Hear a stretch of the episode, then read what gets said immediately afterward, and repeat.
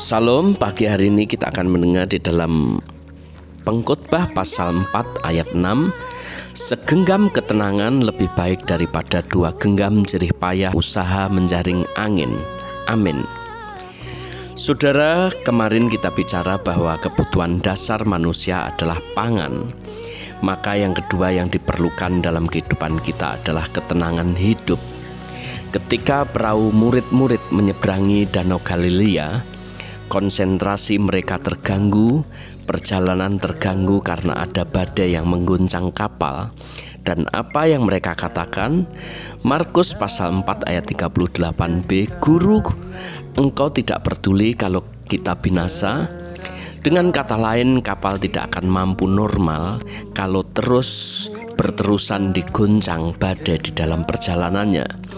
Rasul Paulus bersama tawanan pernah hampir mati ketika 14 hari mereka terombang-ambing di tengah lautan.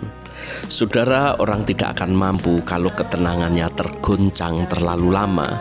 Siapa pun butuh ketenangan, negara butuh ketenangan, pengusaha, pekerja butuh ketenangan, Pegawai, pedagang, petani butuh ketenangan, terlebih di dalam kumpulan yang lebih kecil, yaitu rumah tangga, perlu ketenangan. Persekutuan gereja butuh ketenangan. Saudara, kalau makanan adalah kebutuhan dasar jasmani kita, maka ketenangan adalah kebutuhan dasar rohani seseorang. Caranya bagaimana? Di dalam Yesaya pasal 32 ayat 17, di mana ada kebenaran, di situ akan tumbuh damai sejahtera.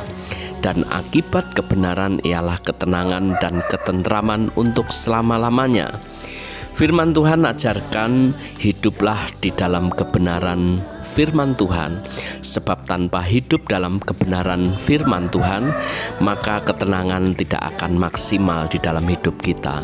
Puji Tuhan, selamat beraktivitas Tuhan memberkati. Amin.